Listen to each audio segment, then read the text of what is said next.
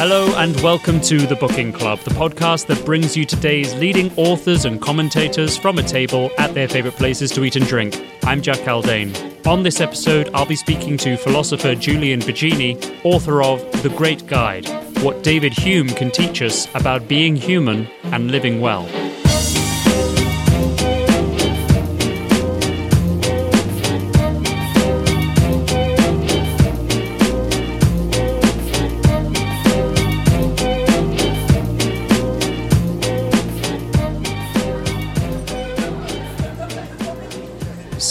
Street side in Cotham, Bristol, outside of the Bravas Spanish Tapas Bar. I'm here with author, philosopher, and founding editor of the Philosopher's Magazine, Julian Baggini. Julian, thank you very much for joining me on the Booking Club. Pleasure, Jack. Thank you very much for having me. so tell us a little bit about Bravas then. Why have you chosen Bravas as your favourite restaurant to come and meet and talk about your book today? Well, I mean, Bravas has been open now probably around a decade. It still feels new in a way. You know, time flies. And for the day it opened, it just was a huge, huge hit. And I think over the years, I mean, Bristol is blessed and has been blessed with any number of really good restaurants, um, places to eat. Not necessarily very high end and expensive as well. They've got a few of those, but very good places. And it's, it is the place that I've we've probably been to most. And apart from just loving the food and everything, I kind of love the whole sort of ethos of the place. Um, the people who run it, um, Kieran and Imogen. I mean, every year they shut for a week in January and take their staff on a trip to Spain where they, they meet some of the producers of the stuff they have, you know, and, and that kind of like level of care for staff in hospitality is quite exceptional. They care about provenance. I remember once asking, because I only eat meat if it's well reared, uh, factory farming is an abomination as far as I'm concerned. And I remember once saying, you know, do you know, do you know anything about the pigs the Chorizo comes from? And well, they'd been to the farm in Spain. it's that kind of thing. Um, I, one thing I don't really like about sort of restaurant reviews, typical restaurant reviews, is they're just sort of like it's almost like the blind tasting. Whereas actually, I think you know, food is about the people and the stories behind it as well. What makes it a real pleasure is to, to, to be confident about where it's come from, to appreciate the values of the people cooking it. It's a package for me. I Can't agree with you more on factory farming. And actually, my last few episodes have been with the author Henry Mance. Um, oh yes, I, I reviewed it actually. Yeah, did yeah, you? I did. Yeah, yeah. I thought it was a very good book. I mean, he's he's become vegan, and I did think that he wasn't sympathetic enough to the possibility that you could have um, humane and environmentally friendly meat. So I would take issue on that. But generally speaking, you know, to be honest, most people are so oblivious to these things that I don't mind him over egging it a bit because the kind of things he points to. I always find it astonishing, actually, how few people take any care about where their meat and dairy comes from. Mm. Even vegetarians, you know, I was vegetarian for a while, and one thing that gave me up was I realised I had to be either much, much more fussy about my dairy, or to be consistent, I had to eat well-reared meat because because factory farm dairy is some of the worst for animal welfare. Um, and yeah, you know, vegetarians who don't eat meat because they care about animal welfare, but they're not thinking about where their cheese and milk comes from. And, and so it's almost like they're saying it's wrong to kill animals, but it's okay to torture them. It was a revelatory book, but uh, as I think I admitted to uh, Henry recently, it hasn't yet changed my palate. Hence, uh, many of the things we'll be eating today. Although I'm with you on the decision to eat only well-reared meat where you can. But listen, Julian, you've written an excellent book telling the life story, shedding light on the wisdom of 18th century philosopher David Hume called The Great Guide. There are so many philosophers one could draw on for wisdom that can help us think and live better today. Why did you choose David Hume? Well, partly because he's neglected in that respect. Among philosophers, he's kind of the, the, the you know the monarch, as it were. Um, they did a, a, surveys of philosophers show to be by far and away the sort of dead philosopher that philosophers, at least in the English-speaking world, admire the most. But you know, he's really not very well known at all outside of that circle. And I think that's partly because, on the face of it, apart from his work on religion, which is often picked up on by modern day sort of humanists and atheists, a lot of his work looks like it's a bit technical and not really of interest to everyday life. But I think when you sort of combine his life with his work and you look at it in the right way, I think there is a lot there to learn. And also because I think that you're right. There've been a lot of books written about how philosophers can help you live your life better. You know, and I think some of them are a bit kind of pat, And some of them, I think, I mean, for example, the, the big fashion at the moment, the last few years, has been for the Stoics. Yeah, everyone loves the Stoics. Why do you think that is? It's a good question. I think it's because, you know, there is a lot in there to draw on. It's true. And they put things very well and very vividly. And it's not difficult to kind of see the attraction because the Stoics are really trying to give us resources for making us less vulnerable to the, you know, uh, ebbing and flowing of fortune. So they, they give quite a lot of quite good advice about how to sort of try and be a bit stronger and more resilient. And resilience is a big buzzword at the moment, and That's I guess the Stoics were the original resilience advocates. And it But- sort of plays to the individualistic ethic that we live by today. I think that's a very, very good point because actually, the the way in which you become more resilient is to become as self sufficient as possible, and in lots of ways, it's about cutting yourself off. Now, I should say I've, I've talked about these things and written about these things, and a lot of the neo Stoics, as they called, will completely disagree with what I say, but. Every time I go back and look at what the Stoics said and check, it does seem to me that they were requiring a degree of detachment from other people in the world, which I don't think most people would think is desirable. Most of us, I think, would say that the price to pay for being attached is a certain degree of heartache, misery, disappointment. You know, there's a very famous thing. I think it's Seneca, it might be Marcus Aurelius, in which he, he says, you know, if you if you break a jug, remember it's just a jug. All this stuff's fair enough. When you kiss your wife and your children, remember they're just flesh and blood. They go. The, the idea is that you shouldn't get too attached, even to your wife and children.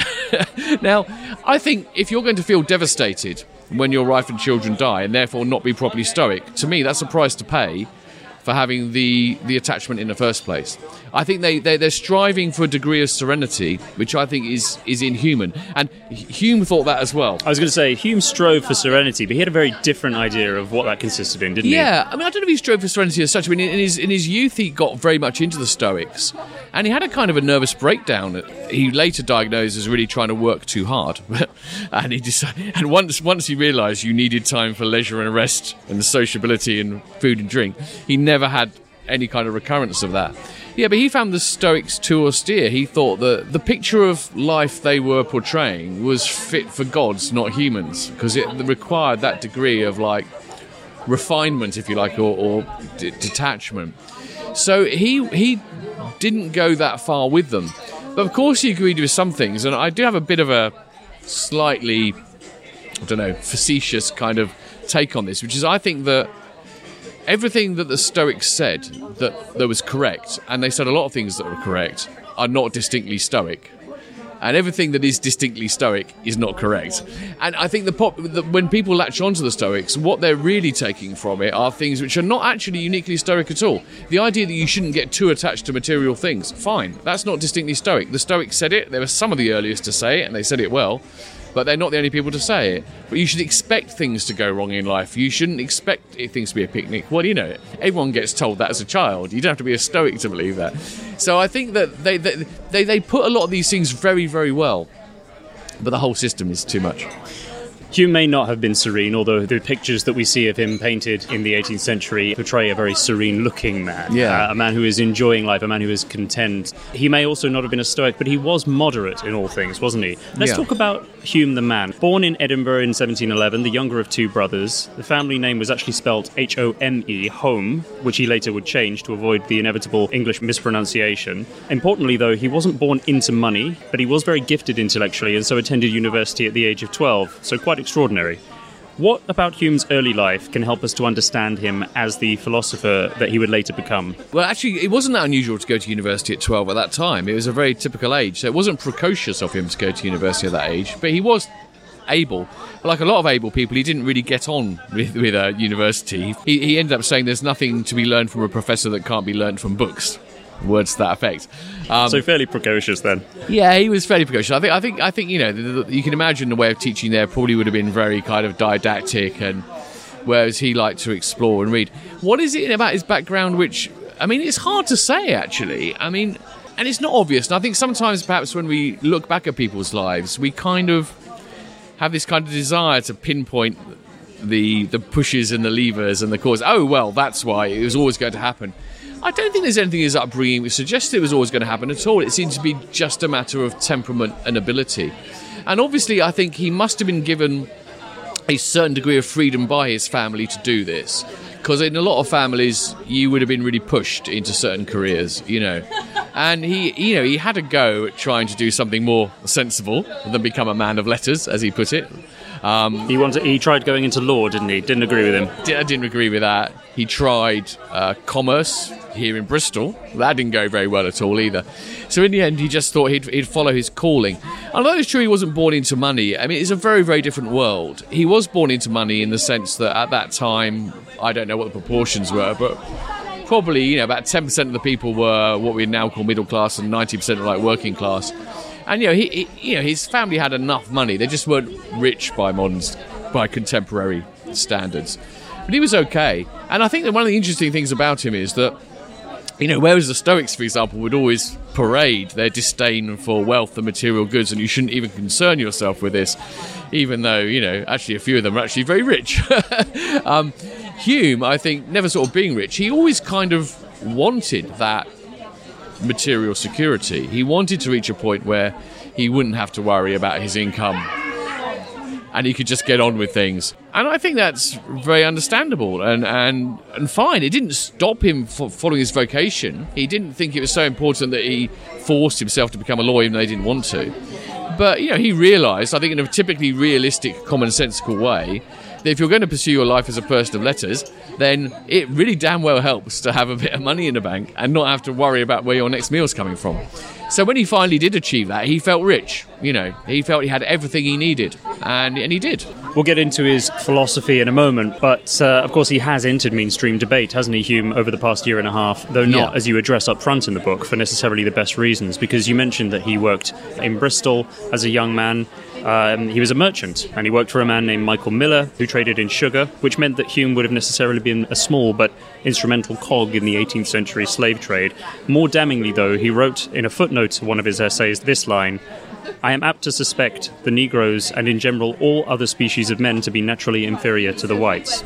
Now, Hume was so good at resisting conventional wisdom. Yeah. Hume was nothing if not skeptical yeah. of ideas which gain traction simply because they're popular. Why then was he so easily brought into the fold through some of the worst ideas of his time? Yeah, I think that's a very good question, and I, I, think we shouldn't let him off too easily nor damn him too too strongly. First of all, I think it's important and useful to remember that there are very few people who are complete saints, if any, you know? And if you think of the sort of people who've been most admired in recent history, I mean, Uh, Nelson Mandela is probably the only one who, uh, as far as I can tell, has no serious stain against him. He's, he stands out for that reason. Gandhi Gandhi was said some very racist things about black Africans, actually. You know, so this paragon of peace, this person who promoted non-violence and is a great hero, even he had his flaws. And I think that we shouldn't expect anyone to be completely flawless. Now, if we're to ask why this flaw, I think that we need to contextualize this very carefully, not just about the time. Now, first of all, at the time, this was by no means a view which was widely contested. There were some people who were smart enough to challenge it, including, I think, James Beattie was his name, who wrote against Hume on this point. But most people didn't. And the other point to mention was, as you say, it was a, a footnote which begins with, I'm apt to suspect. And I think that in this case, obviously, this was a bigger mistake and he, he shouldn't have made it. But we can't expect anyone to be perfect. And given his qualifications, given his time, I think we should be more understanding. You know, I think that there's always this temptation people have to believe that they could never have done or believed the awful things that previous generations did. And I just think that is delusion, is bullshit. So I think we have to draw a very, very careful balance here. We shouldn't let Hume off this, but nor should we sort of like say, well, that's it. He's he was therefore a demon. He is inexcusable. He should be cancelled. And I think one of the biggest reasons for that is that if you look at the general, the whole thrust of his thought as a whole, it's very clear he was an evidence-based skeptical thinker. There's no way he would maintain that view today in the face of the evidence. There's just no way. Uh, Edith Hall made a similar point about Aristotle. Aristotle is you know, along with Hume, up there for me as the greats. Like Hume, he was a person of his time. He didn't think there's anything wrong with slavery. Hume did, by the way. Hume was against slavery. He thought it was barbaric. But he worked in the in the slave trade. I mean, how could you not if you were in trade in that sense? It's a bit like today. I think today, um, the vast majority of people are complicit in animal cruelty, right? A huge numbers of people are complicit in animal cruelty by the things that they buy. People are and still are very complicit in what is almost as bad as slavery. Um, you know, people are buying f- clothes and they're not checking out the provenance. When something is so deeply ingrained in the system, I think it's not realistic to ask people to just completely detach themselves from it. Now, more damning than that, though, is is that he and, and also he didn't stick with that trade. To be honest, I mean, which was interesting. Um, but he did once advise someone to invest in a plantation, which came to light fairly recently, actually. And that seems to be worse. But again, I think that it was in the context where a friend asked him to ask a friend if he would invest, and he did, you know. But I think it's a fair point you make that such ambient forms of oppression Yeah. and, and exploitation, that's where I think this becomes, as you say, unavoidable for its time. Well, what is it that we're drinking here? We ordered this at the beginning. It's some sort of dry sherry. Yeah, it's uh, Manzanilla sherry. So um, it's it's it's not the driest, but it's a very nice, pleasant, dry thing. Very typical um, Spanish things. It's just sherry is one of those drinks that have been rather rehabilitated, hasn't it? People used to think of the Harvey's Bristol Cream, um, imported here uh, many years ago. Yeah, what do you think of it? Do you like it? I like it very much. Yeah, yeah. I mean, it's it's a great little sort of aperitivo. I say it's an aperitif, but i in the sherry drinking region, they drink it just with their meals. I, I went many years ago to San Lucar de, de Bar- I can't, it's got a longer name, but San Lucar base, one in the Sherry Triangle. And uh, yeah, it's quite amazing. You go for your menu del dia there and have your lunch, and instead of getting sort of like wine, you get the sherry. It goes so well with. Um, it has. To, it goes really well with seafood. If you're thinking of um, you know wine pairing, um, people generally think of getting sherry out of the way before you start eating, but it, but have it with the seafood. It's really really nice. when I first sipped this, I thought my head was going to start throbbing, but actually it's going down really Yeah. well. This is a nod to the title of the book. Uh, Hume once wrote, quote, Custom and habit is the great guide to human Yeah. life. What did he mean by that? Well, what he meant was that we like to think that we believe the things we do and we do the things we do because we have good reasons for them or because we've worked out the reasons in the past and so forth. And he says that is simply not true. That the vast majority of what we do is a result of custom and habit. Now, you may think when you first read that, he's talking of, or primarily or only of, kind of social customs. But he doesn't mean that. I mean, it's far more deep rooted than that. So, for example, one of Hume's most troubling skeptical arguments is that in order to do anything in the world, we have to believe in, in cause and effect. Now, I mean, a lot of people who don't do philosophy, they never really thought about cause and effect. And they may not think that that's a fundamental concept in their life, but it is. Um, if you drink a glass of water, it's on the assumption that it's going to quench your thirst or rehydrate you. If you eat food, it's on the assumption that it's going to cause you to be nutrient. If you, if you sit on the chair, it's on the assumption that, um, that its solidity is going to stop you falling through it. I mean, the cause and effect pervades everything that we do. And, and, and Hume shows, I think, very, very persuasively that we actually don't have a single good rational argument for why we believe everything is the result of cause and effect. It's the deepest assumption that we have, and yet we can't justify it rationally.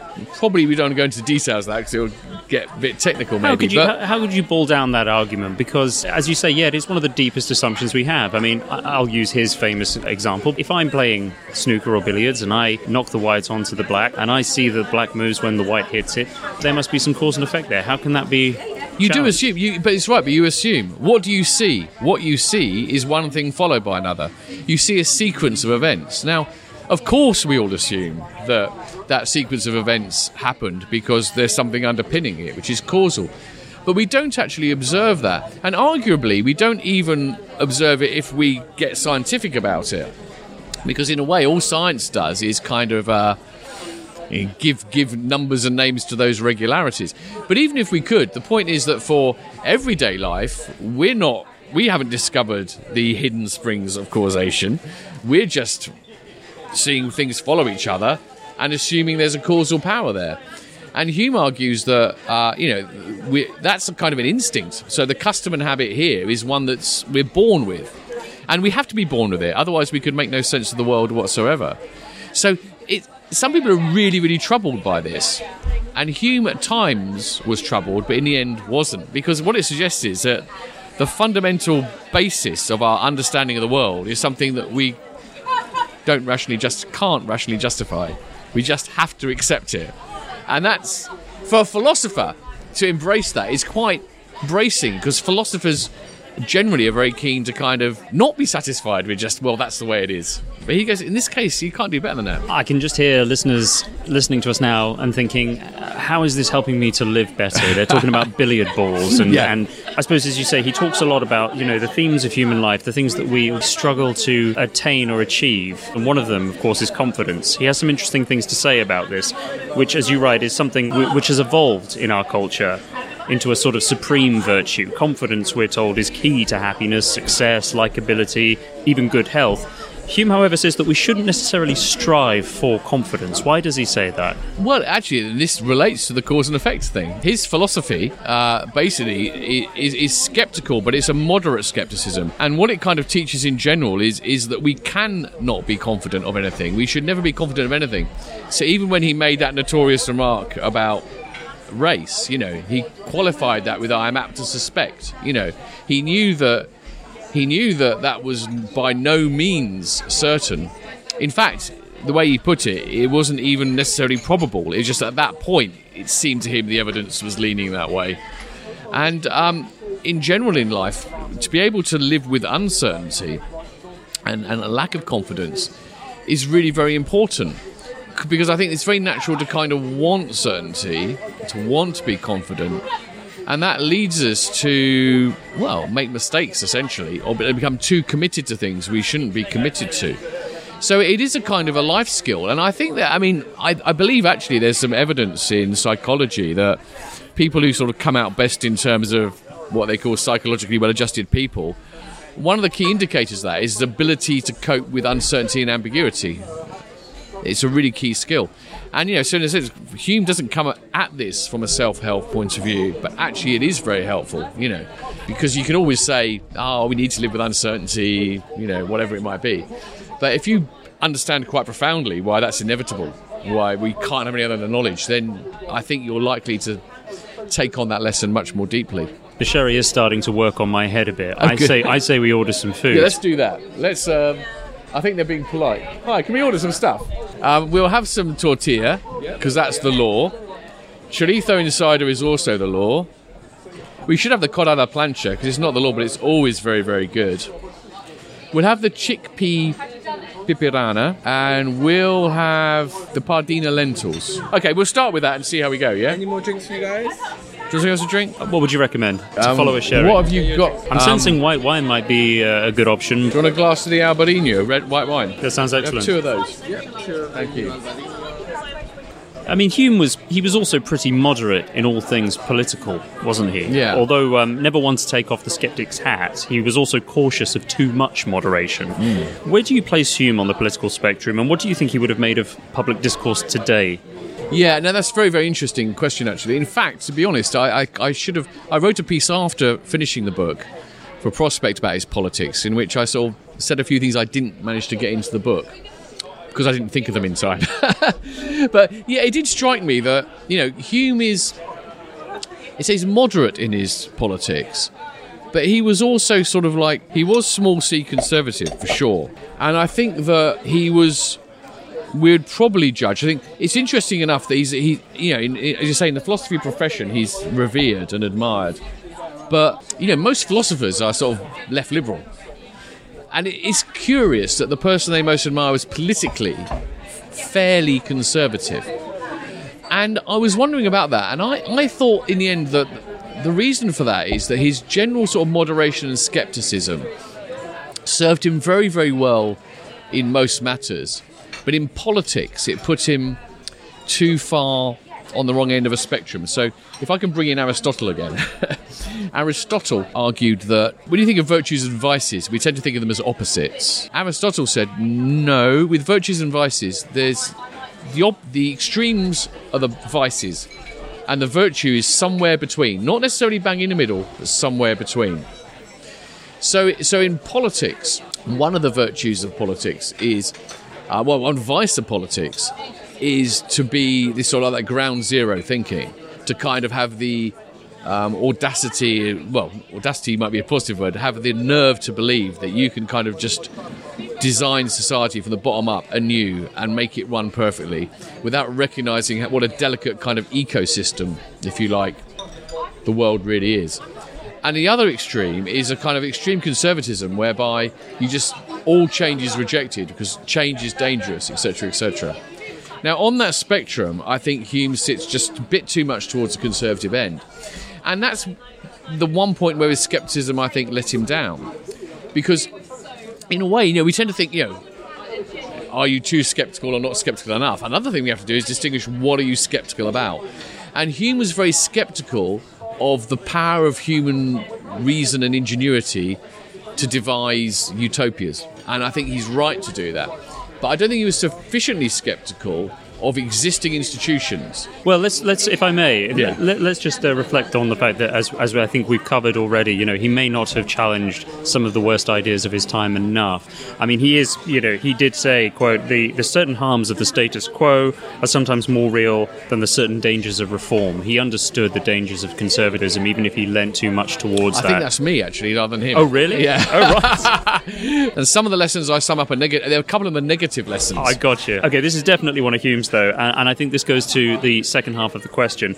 Public spirit should engage us to love the public and bear an equal affection to all our countrymen, not to hate one half of them under colour of loving the whole. Yeah, I think that is such a timely quote, isn't it? I mean, the language is a bit 18th century, but the sentiment is spot on. So, I mean, obviously the whole Brexit thing came out of that. You know, that a lot of people on both sides, you know, people were were claiming that their position, their views were for love of country, whatever it was, and, yet in the name of that, they ended up despising the half of the population who disagreed with them, which is awful. He was one of the great political virtues of Hume was his absolute disdain for factionalism of all kinds. So he, he hated factionalism and would do anything to, you know, basically avoid it. Let's. I can't concentrate on food. Let's just divide this. Do you Yeah, want some- you want absolutely. to divide No, it? no, no, let's go for it. Thank you. This looks delicious. It was it was very photogenic about five seconds ago. Yeah, now it's been destroyed. tortilla de patatas. I mean, tortilla is this great, simple Spanish thing, and in, in the Basque country they have what they call these pinchos, which are these just little bite-sized things that you eat on the bar um, with a drink. You'd, all, you'd never have a drink without having a pincho, and I probably had a pincho tortilla every day I was there. It was just, This is gorgeous. I, I I think a great tortilla. It should be slightly runny in the middle, but not too much. So dish number two has just come out. Julian, what, what do we have here? We have two what look like very delicious red sausages Yeah, covered in apologies, onions. Apologies to people who are offended by meat eating. This is chorizo cooked in cider, and the, the chorizo comes from pigs, which you know, uh, you know, the people who run this restaurant have have seen, or at least their relatives. Um, so it's very well weird stuff.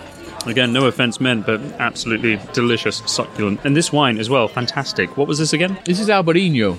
I don't know what to describe it. It's slightly smoother white rind. It's very smooth. It's so deep. And Yeah. here we have some chickpeas and uh, what looks like maybe That's maybe. tuna belly. Is it? Yeah, it's tuna belly. Yeah. Well, Hume would have approved very much of what we're doing here today, wouldn't he, Julian? Just enjoying food and conversation. Those two things were central to his definition of the good life. He became a, a very avid cook as he grew older. He actually said in a letter that he wasn't a gourmand, just a glutton. But I think that's kind of like just self-deprecatory humour. He was a big guy. He was a big jolly-looking man. He became corpulent quite young and stayed it. I never know, I never knew quite what to make of this in the sense that if an 18th century man says he's a cook, does that really mean he cooks everything, or does it mean that he instructs his housekeeper to cook? And I haven't got a definitive answer to that, but it would seem that whatever the answer is, he took a keen interest in Well, it. he, yeah. he knew the recipes of the things that he professed to cook, didn't he? Was it sheep's head broth and things like that? Yeah, people were still talking about his sheep's head broth for like a week after eating it, apparently. Um, it was a toast of the town. Something tells me that even on the basis of the evidence today, Hume would have struggled to have cut out meat from his diet. I think he would have been he would have been I think fairly well advanced on the animal argument. There's a remarkable, very short chapter in the essay concerning human understanding, in which he talks about the reason of animals. And it's very short, but he says, you know, there's this question do animals reason? And he says, yes, absolutely. And he explains why. And it's what's remarkable about it. Well, two things are remarkable about it. First of all, he's saying that animals reason at a time where most people still thought they were just like automaton. But secondly, his reason for this is not that he attributes to animals skills of like higher logic or something. It's because he recognized that much of what we call human reasoning is a form of instinct and habit and association. And that form of reasoning is precisely what animals do. And that our greater sophistication is, in lots of respects, simply a greater ability to join the dots. I think a lot of contemporary, well, recent animal experiments suggest that, don't they? So it's like certain tasks that animals can solve or can't solve. And it, a part of it is the ability to sort of just see a couple of steps ahead. So cats, I love cats, but they're a bit thick on this kind of stuff. You know, cats are really bad. You, they set them these tasks, and they can't see beyond what's in front of their eyes and work Tell out. me about it. Tell me about it. I'm running around after my cat like a neurotic parent. Yeah, but other animals like corvids, I think you know, that are, but, but are very very smart at that, and and we, we seem to be the smartest in that respect, and that seems to be an ability to kind of, as it were, imagine steps in our head which take us a bit further. But the basic process isn't different to that of animals, it's just got a greater capacity. So I think he would have been. We've got evidence that he was ahead of the curve in terms of recognizing the similarities between animals and humans. He was a good empiricist. He would have also been recognized that they feel pain and suffer, etc., etc.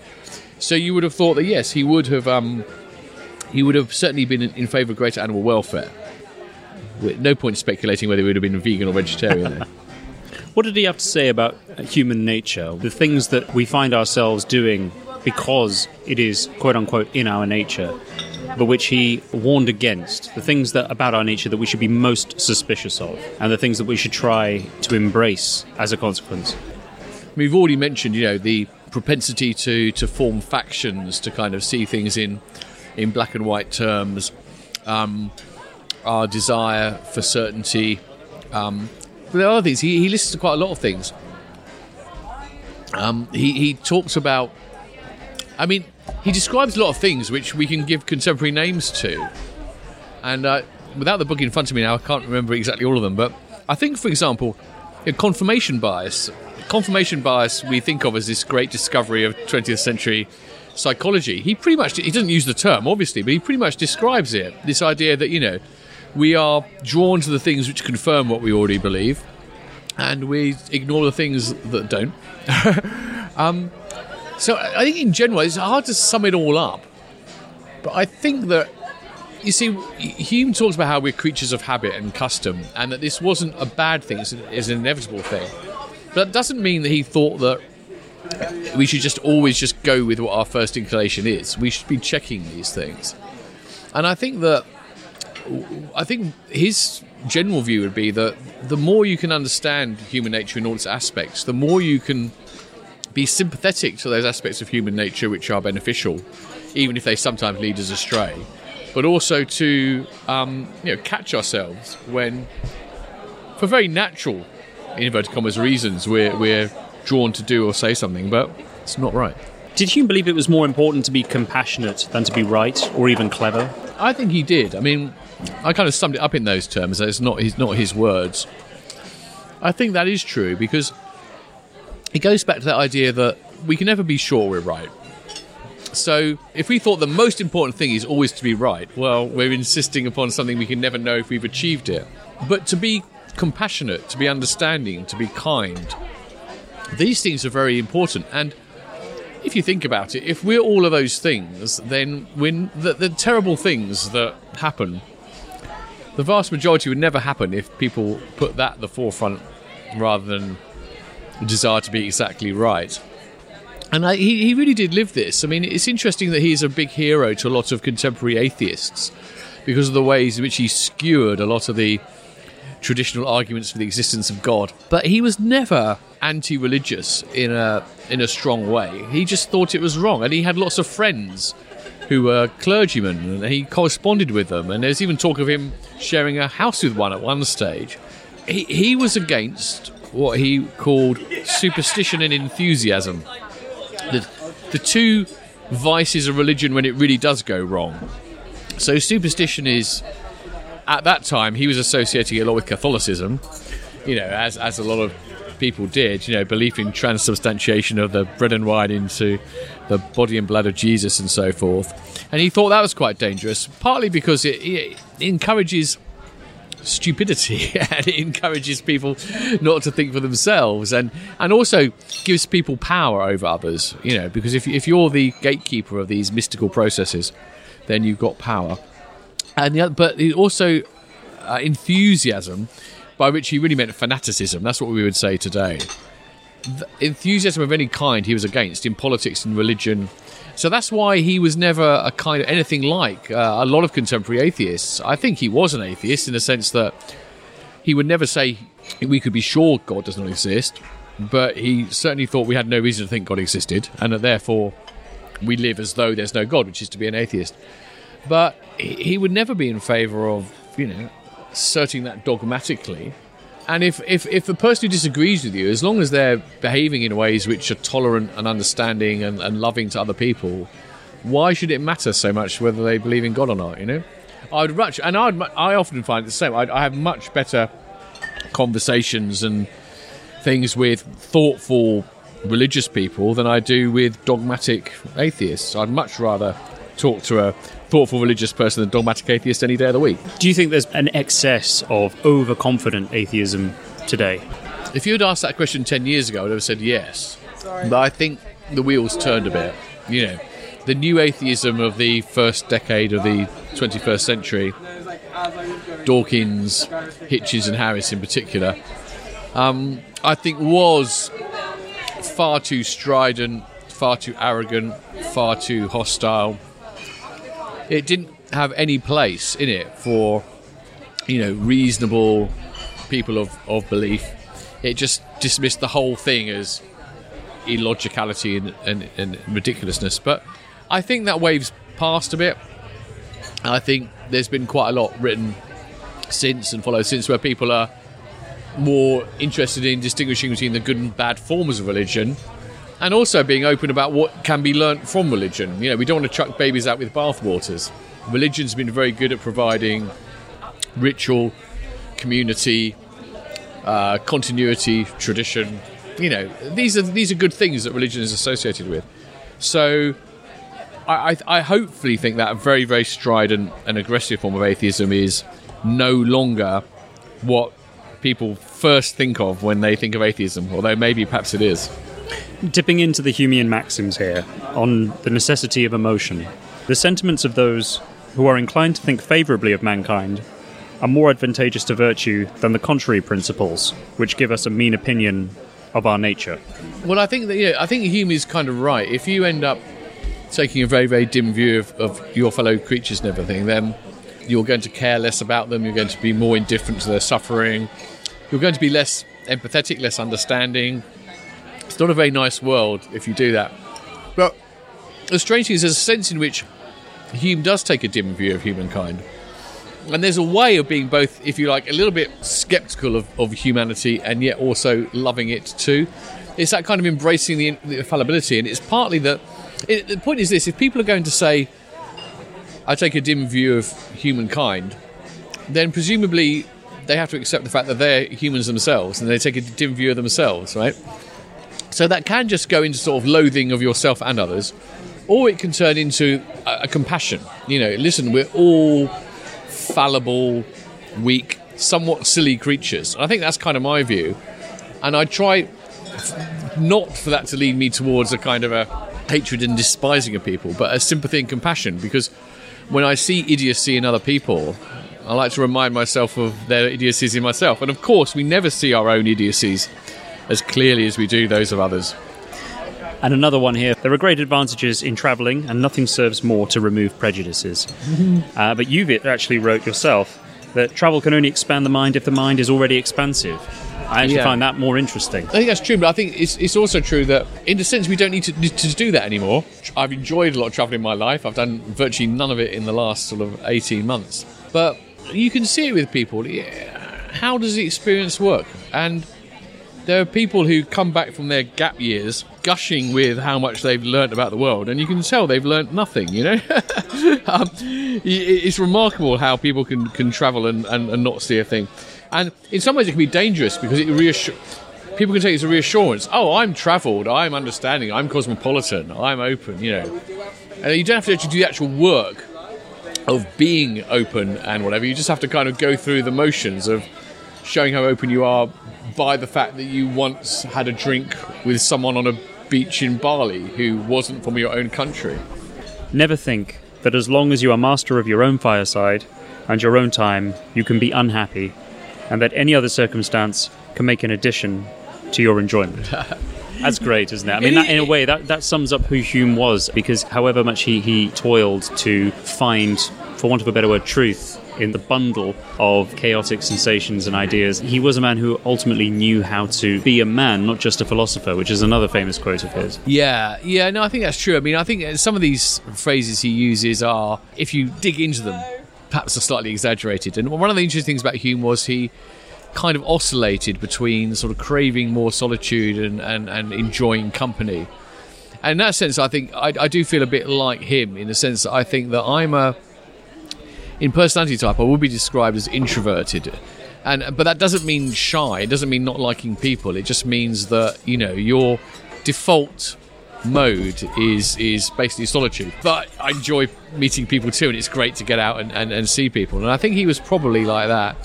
But you know, I think you know, I mean, it may be different for other people. You know, maybe for other people, it isn't the fireside and the books. Maybe it's the fireside and the CDs or whatever it is, or the fireside and your knitting. I don't know what it is, but it's that idea that you know, if you if you are able to have the freedom and liberty to basically get on with whatever it is that most you most value, then you've got what most counts. And I do think that's a really important lesson. And I think that's what success is. Many years ago, I wrote an article which never got published, and it was about the meaning of success. And it was about seven people from two bands who were on the verge of making it big and didn't quite make it. And ultimately, the story was very, very heartwarming because I think all of them were successful because although they didn't have that big hit, they'd all somehow managed to continue doing what they loved. And, and I thought that was brilliant. I thought that's, that's the moral of the story. That's brilliant. Never got published. I think because the, the publication I, I wrote it for, they wanted to hear about how, you know, nearly making it left people in a car crash of a life and drugs and addiction. It just wasn't like that. It just wasn't like that. And I, th- I think I think that's that's true. So often we all know that we pursue the wrong goals. I think sometimes people think that we pursue the wrong goals because we're too concerned with material things, which is true, but it's simplistic. What else should you do then? But then people are still striving. They're striving for yet more experiences, new experiences. Give me another experience, you know, whatever it might be. And I, I, do think that there's a wisdom there to appreciate the fact that simply doing what you love doing, what you value doing, that's what more could you want than that? Really.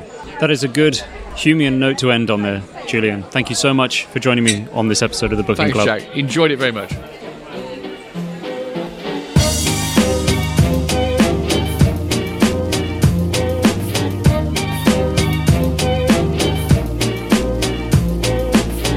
Here's hoping you enjoyed this episode, for which special thanks is owed to Princeton University Press, and with credit, as always, for the music to Boogie Belgique.